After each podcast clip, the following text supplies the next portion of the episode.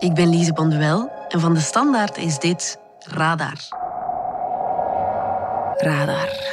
Radar. Radar. Radar.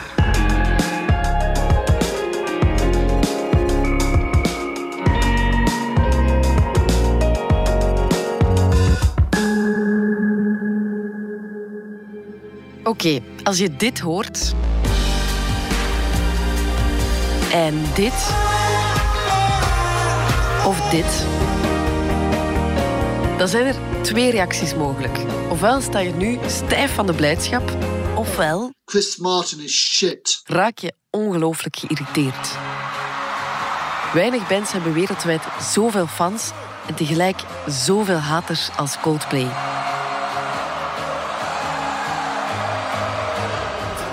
De Britse band heeft nu een nieuwe plaat, Music of the Spheres. Cultuurredactrice Inge Schuilstraat weegt het album, maar wil het vooral hebben over één intrigerend vraagstuk. Hoe komt het dat een van de grootste, populairste popbands van het moment tegelijk zo hard op de zenuwen kan werken? What happened? Where did they go wrong? En dan gaan we het hebben over een gloednieuwe fictiereeks Grond. Er gaan altijd mensen blijven doodgaan. Dus er gaan altijd repatriëringen zijn. Volgens hem is dat de meest zekere job voor een Marokkaan in België. Het is de eerste Vlaamse fictiereeks die inkijk geeft in het leven van moslims in Molenbeek. Door niemand minder dan onze Hollywood-regisseurs Adil El Arbi en Bilal Fallah. Wij vinden dat wel nice, maar, ja. maar nu zien of dat andere mensen dat ook nice vinden. Bekend van Patser Ik ben een motherfucking bastard. en Black Nous, on est les 10-80. Et vous, vous êtes quoi Black Bronx. en Bad Boys for Life. Is de reeks even patserig als hun films? Laten we dat hopen. Hè. Mediaredactrice Valerie Droeven die vertelt het je zo meteen. Welkom bij Radar. Radar. Radar. Radar. Inge Schelstraten, cultuurredactrice. Music of the Spheres, het nieuwe album van Coldplay, daar willen we het vandaag over hebben.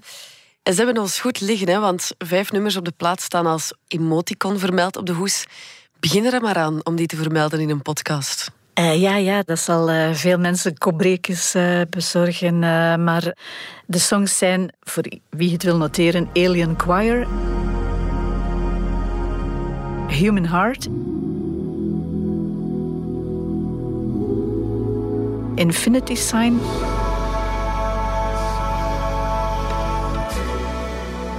Music of the Spheres 1 en Music of the Spheres 2.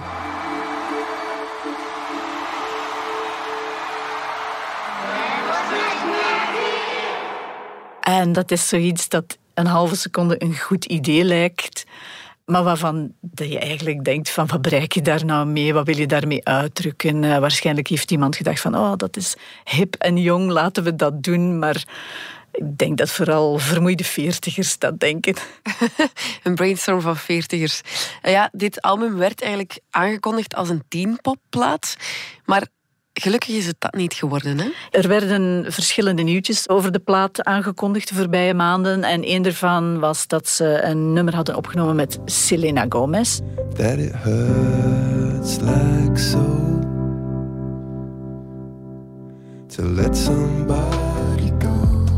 En daarna kwam het eh, nog grotere nieuws dat ze een nummer hadden opgenomen met de popsensatie van het moment, de Koreaanse boyband BTS.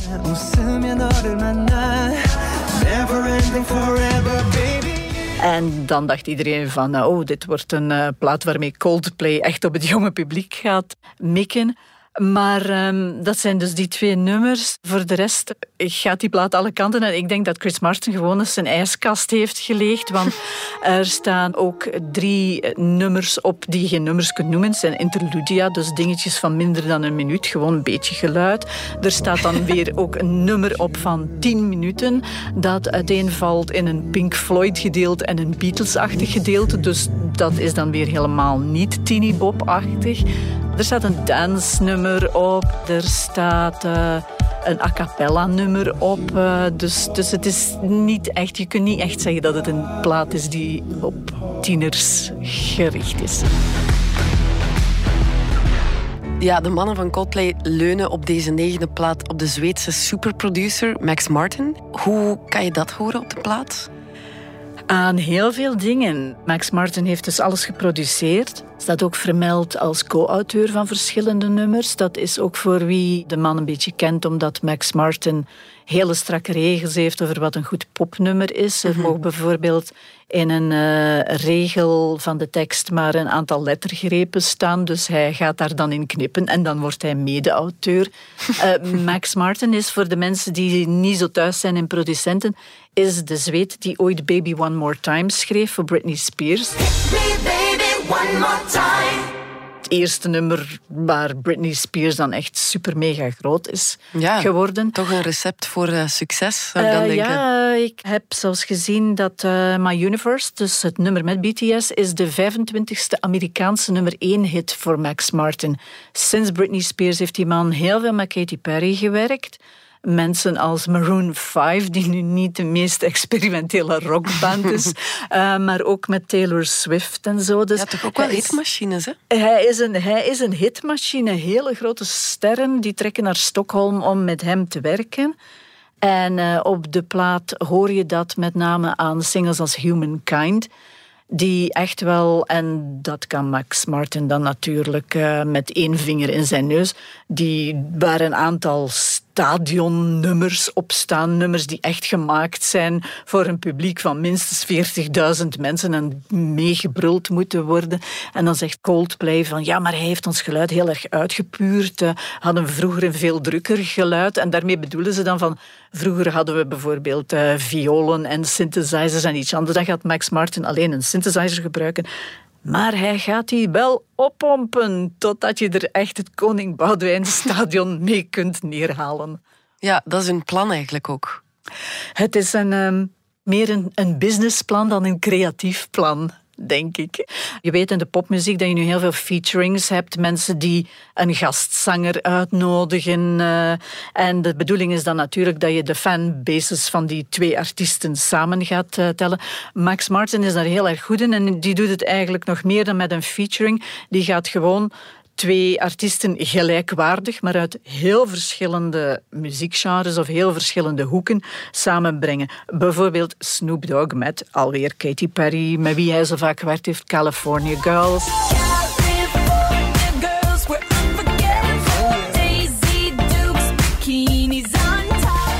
Taylor Swift met Kendrick Lamar. And you gotta live with the bad blood now. Dat levert soms hele aardige nummers en, en popnummers en, en hits op. Maar je hoort ook altijd wat het idee is dat erachter zit van... Oh, de fans van Taylor Swift, die luisteren waarschijnlijk nooit naar Kendrick Lamar en vice versa. Laten we die samen op een single zetten en dan wordt dat gegarandeerd een nummer één. Het is trouwens ook een nummer één geworden. Aha, voilà. Het werkt. Absoluut. Ehm, net als op Everyday Life horen we Chris Martin opnieuw vloeken op dit album. Hij vloekt er echt op los. En wij maar denken dat dat zo'n positief ingestelde man was. Of toch in ieder geval een brave koorknaap. Ik denk dat dat imago eh, ondertussen zo'n beetje van zich af wil schudden. Ja, eh, er zit een... eh, een van de vele rare nummers op de plaat is People of the Pride.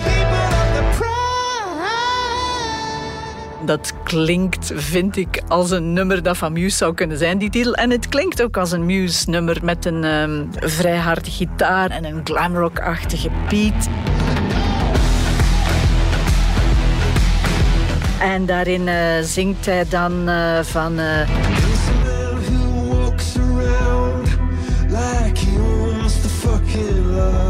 dat klinkt vrij, vrij stoer. Komt het zijn imago op? Is hij nu ineens zo ruige... Nee, want de volgende zin is...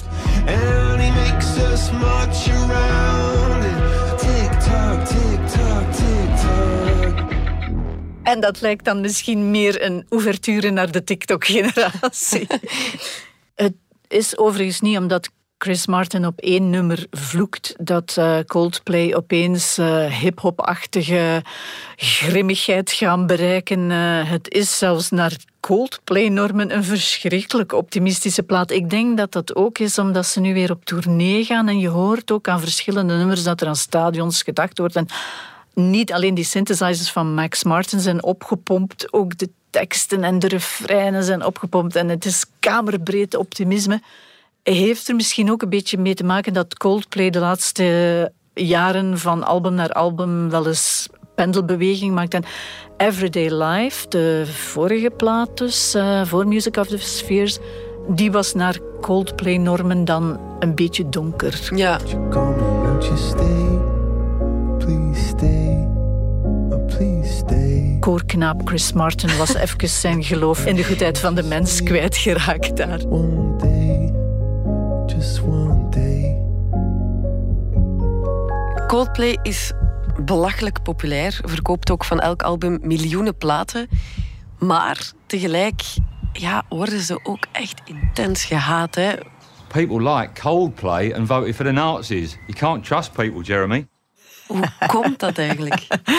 Ja, dan wordt er gezegd van iedereen die zo populair is, heeft ook haters, maar bij Coldplay ligt het, zit het echt wel heel diep hè, bij, bij verschillende mensen.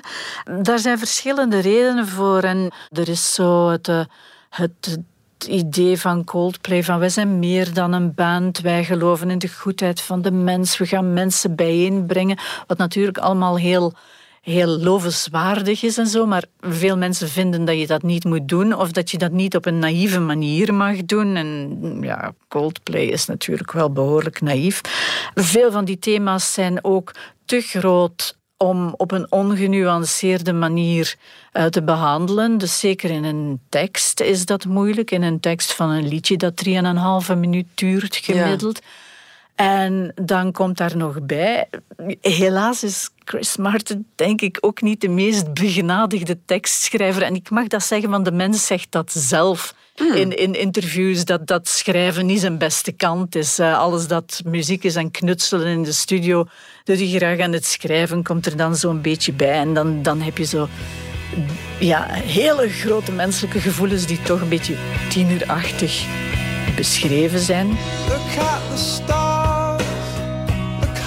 Shine for you. I was just doing that.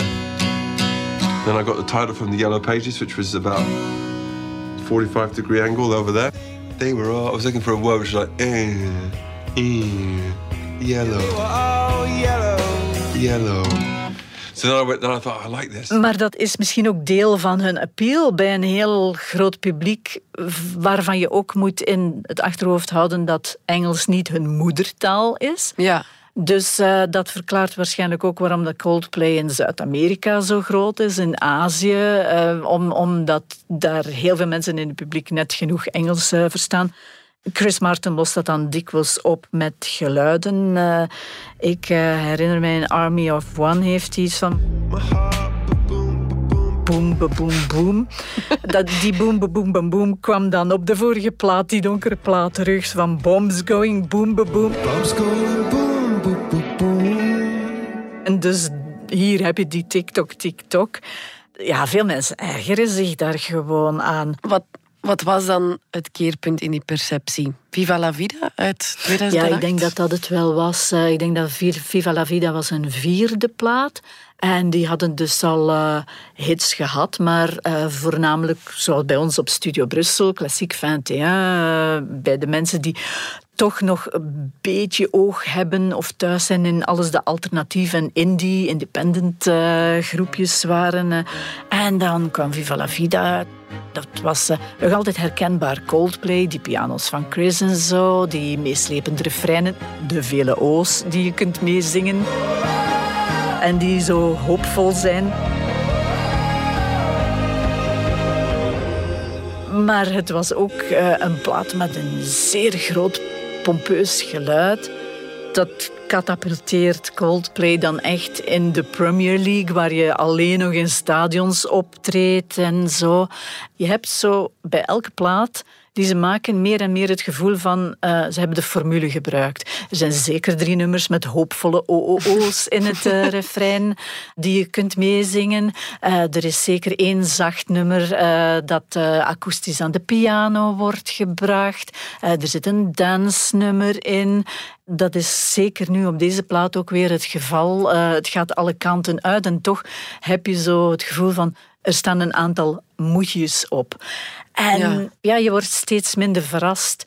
Dus ik denk dat heel veel fans uh, wel blij zijn dan om dat terug te horen. Terwijl er ook fans zijn die beginnen af te haken omdat ze zeggen van we kennen het nou wel, Ja. het verrast niet meer. En ehm, kunnen we ook misschien stellen dat de haters ongelijk hebben? Zijn de haters niet gewoon snobs?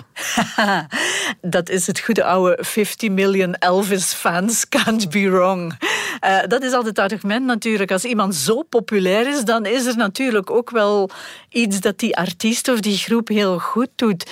En ja, in het soort hoopvolle nummers dat een heel stadion kan meezingen, denk ik dat Coldplay echt wel op eenzame hoogte staat.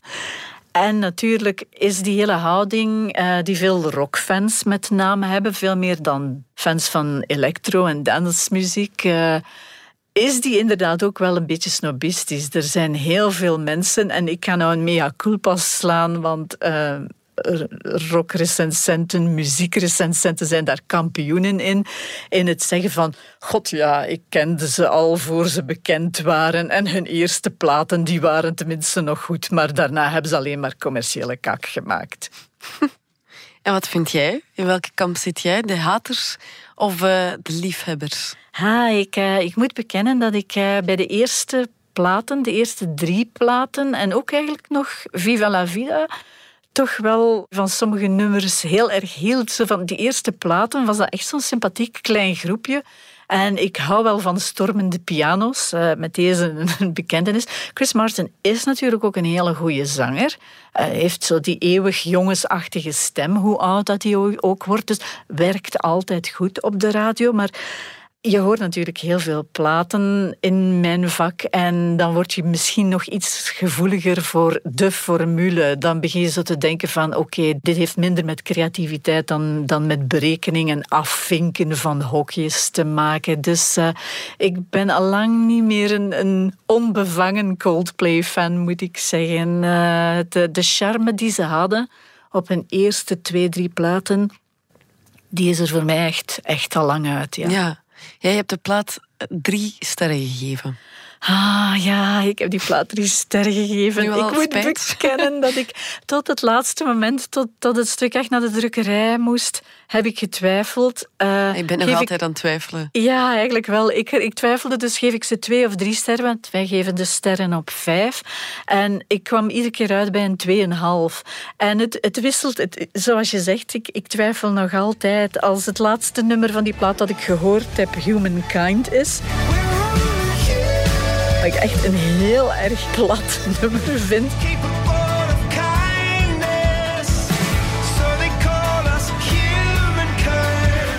Dan ben ik zo slecht gezind dat ik neig om toch maar naar de twee sterren te gaan. Maar als het dan Human Heart is,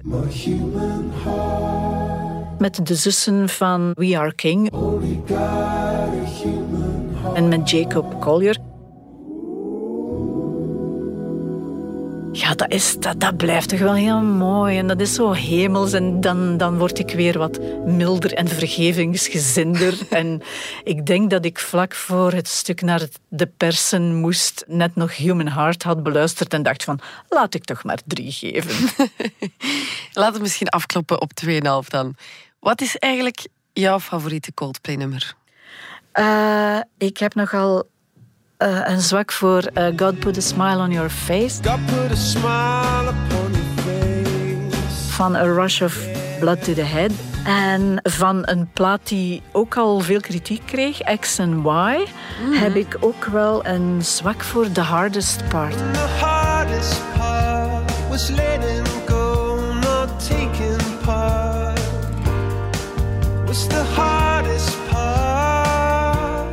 Omdat het een van de weinige teksten is, misschien van Chris Martin, waar je denkt van, daar heb je wel langer aan gewerkt. En dat klinkt niet zo puberaal.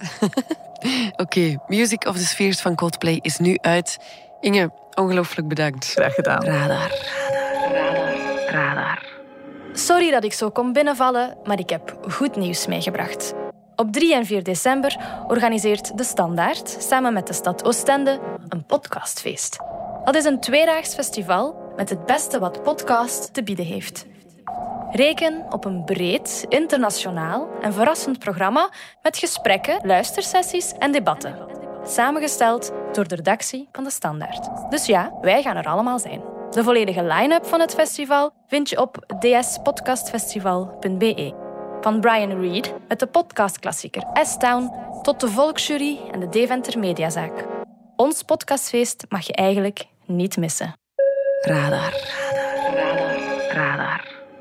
Vanaf dinsdag kan je op Play 4 kijken naar een nieuwe fictiereeks. Grond. Grond gaat over een Marokkaanse familie in Brussel, in Molenbeek. Kijk, die kleine trein in het blauw, dat ben ik. Ismaël Boulesman. En die gast naast mij, dat is mijn vader, Omar. Het is een familie van begrafenisondernemers. Volgens hem is dat de meest zekere job voor een Marokkaan in België. Er gaan altijd mensen blijven doodgaan. Dus er gaan altijd repatriëringen zijn. En de jongste zoon, die zo'n beetje eh, zijn weg zoekt in het leven, eh, krijgt dan plots het lumineuze idee om niet langer lichamen te repatriëren naar Marokko, om ze daar te begraven. Iedereen doet dat zo. Dat is traditie. Wij Marokkanen, wij repatriëren onze doden. Van zodra iemand sterft, wordt een bedrijf ingeschakeld dat alles voor je regelt.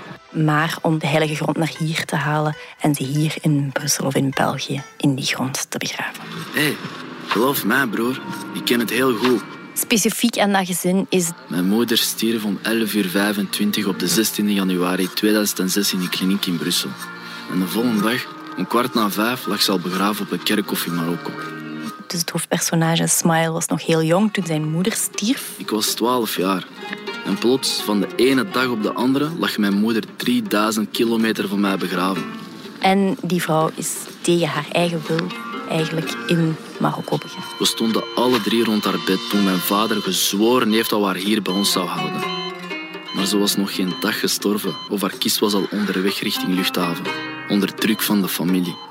En in naam van de traditie. En eh, de zoon Smile heeft daar dus nog altijd op dit moment heel erg moeilijk mee. Dat hij zo ver Dat was de donkerste dag van mijn leven. Ik heb mijn pa dan nooit kunnen vergeven. Valerie Droeven, onze mediaredactrice. Je hebt al twee afleveringen kunnen bekijken. Grond werd geregisseerd door Mathieu Mortelmans, Bilal Falla en Adil El Arbi. De regisseurs van onder meer Patser en Bad Boys for Life. Hoe patserig is Grond? Om te beginnen moet ik even zeggen dat, dat de twee afleveringen die ik gezien heb, wel degelijk de afleveringen zijn die door Bilal en Adil zijn geregisseerd. Hè. Ja. Dus dat zijn die van hen eigenlijk. Hè. Eh, Het is ongelooflijk fris gemaakt. Er zitten heel veel technische trucjes in die het versnellen, die het heel, heel hip en heel fris maken eigenlijk. Dus ja, je herkent meteen de stijl. Eigenlijk. Ja, zoals we van hen gewend zijn. Ja, absoluut. Het idee voor de reeks kwam eigenlijk van Zouzou Ben Chika. Hè? Ja, dat heeft hij verteld in eh, Culture Club, het radioprogramma eh, op Radio 1 op vrijdagavond. Daar vertelt hij in dat hij zelf een discussie had met zijn moeder. Ze waren met het gezin op bezoek bij eh, zijn moeder en zijn vader. En zijn moeder zegt, als jij sterft voor ik doodga, dan is er een plekje voor jou in Tunesië, want zijn roots liggen in Tunesië, naast onze, de grootouders waar ik je dan zal begraven. En ehm, hij vertelt dan hoe de, het hele gezin, hè, dus zijn vrouw die Belgische is en zijn kinderen in alle staten waren van Ja. nee, je moeder kan dat niet maken, no way. Eh, want wij zijn degene die je moeten kunnen blijven bezoeken. Moest je doodgaan, eh, hier in België begraven worden. En daar is het idee ontstaan om er iets mee te doen. Hij heeft er al een theaterproductie over gemaakt. Hè. Dus het is een onderwerp wat hem eh, zeer na aan het hart ligt. Een beetje kissappelen. Ja, Zouzou Ben Chika schreef de reeks met Wannes Capelle en Dries Heideman, die ook Bevergem bedachten. Je ziet hen ook in de reeks. Zie je dat aan de reeks? Ik moet zeggen, ik heb alleen de eerste twee afleveringen op dit moment kunnen bekijken. En ik, ik voelde vooral de patsersaus. En eh, je voelde in de tweede aflevering wel dat er al wat Bevergem-elementjes uitgezet worden. Maar de poëzie van die reeks heb ik er voorlopig nog niet echt in gezien, moet ik eerlijk toegeven. Ja, dat is misschien iets dat nog kan komen. Ja, laten we dat hopen. Hè. Ja, de reeks speelt zich af in Brussel.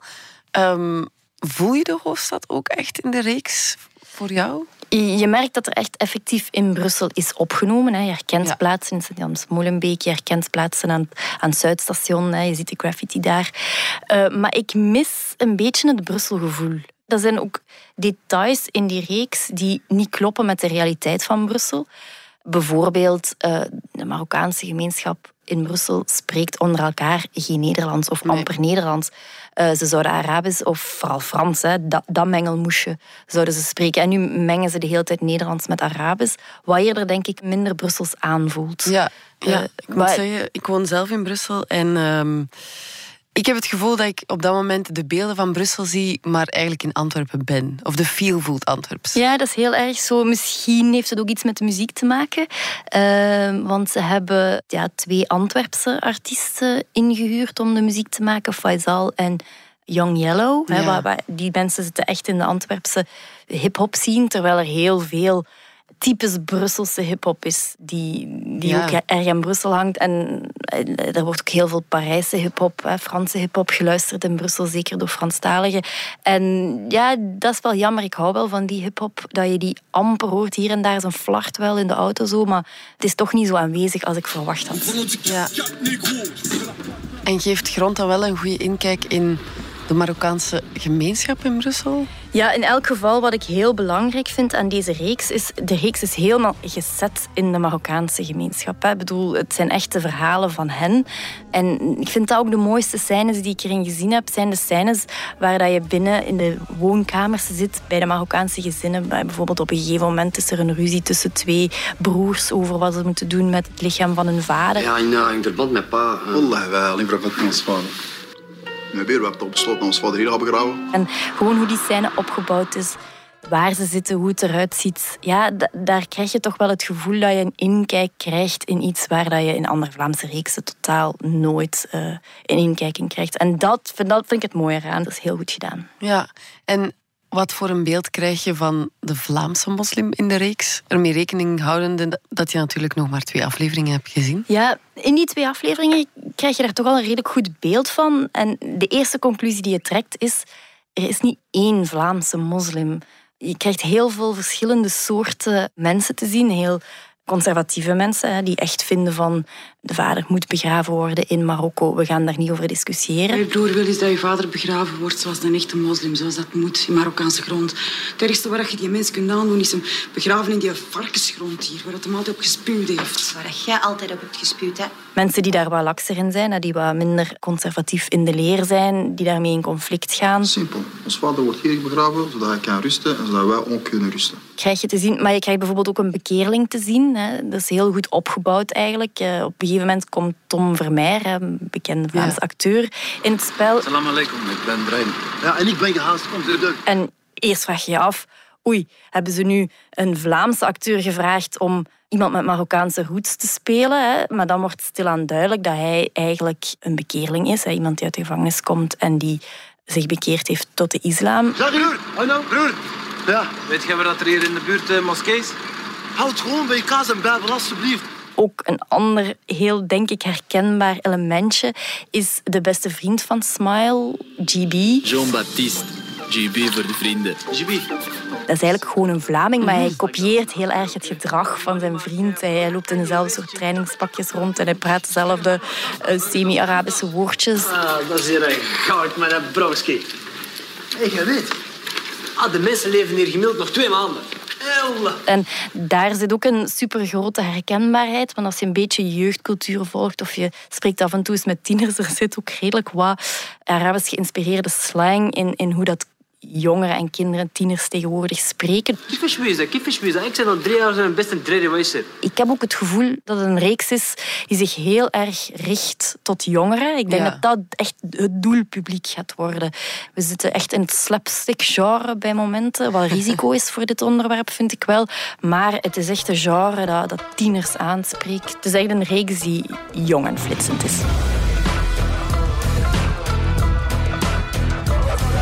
Dus wat wel eigenlijk gek en opmerkelijk is, is dat de manier waarop de reeks uitgezonden is heel erg oldschool is. Hè. We krijgen nog één aflevering per week op een gewone zender te zien. Hè. Alle andere Vlaamse reeksen zijn altijd in preview op streams of op Netflix of op VRT nu te zien. Dat is hier niet het geval. Het is aflevering per aflevering op Play 4. En achteraf komt het in zijn geheel wel op Netflix. En ehm, denk je dat deze reeks de polarisering kan tegengaan? Want dat is wel ook wel wat dat uh, bedenker Zuzu Benchica hoopt hè, in een interview. Ja, dat is heel, een heel mooi ding om te hopen. Hè. Ik ben een beetje nieuwsgierig eigenlijk naar hoe de Vlaming hierop gaat reageren.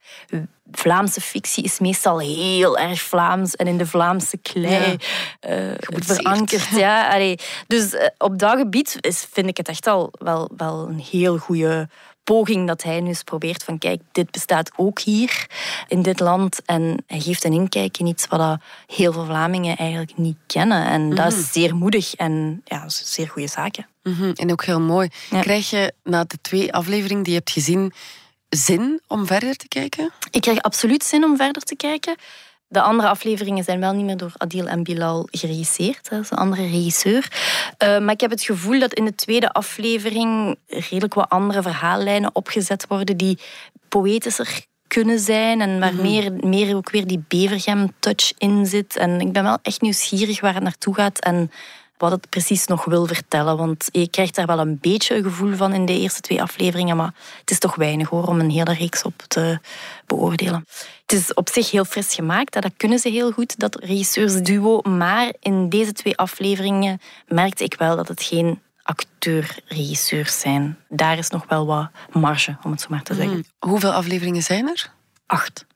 Ik ben in ieder geval benieuwd om uh, de reeks verder te checken. Grond is vanaf dinsdag om 20 uur 35 te zien op Play 4.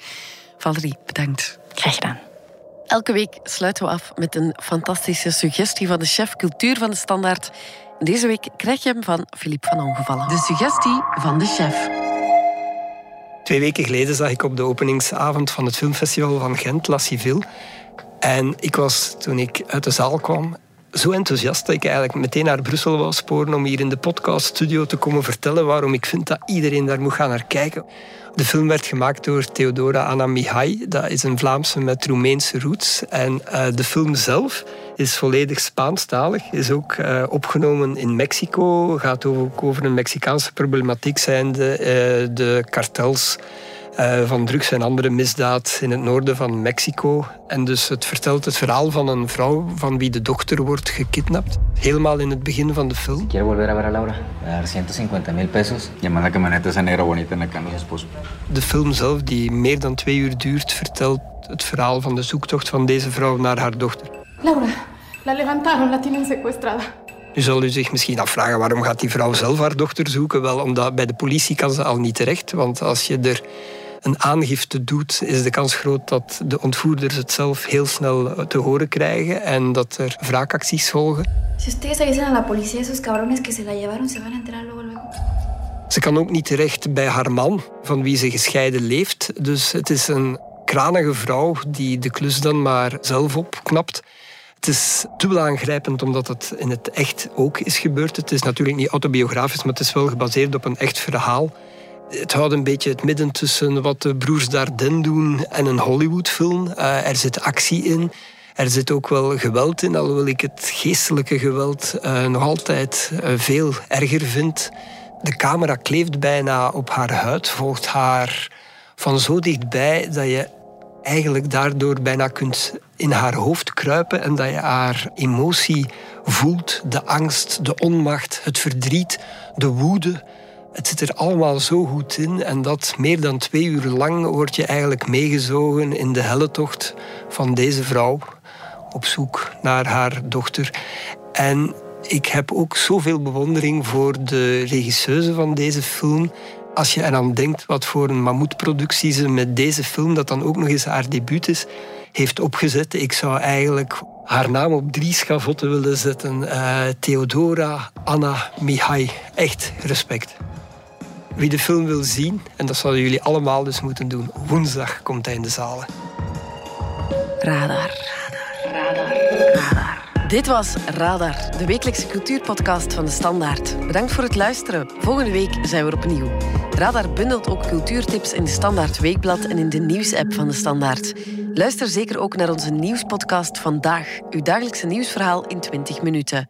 En ken je DS Podcast al, de nieuwe podcast-app van de Standaard? Daar luister je niet alleen naar onze journalistieke reeksen, je krijgt ook elke week een eigenhandige selectie van onze redacteurs en je vindt er ook al je persoonlijke favorieten. Download de app nu gratis.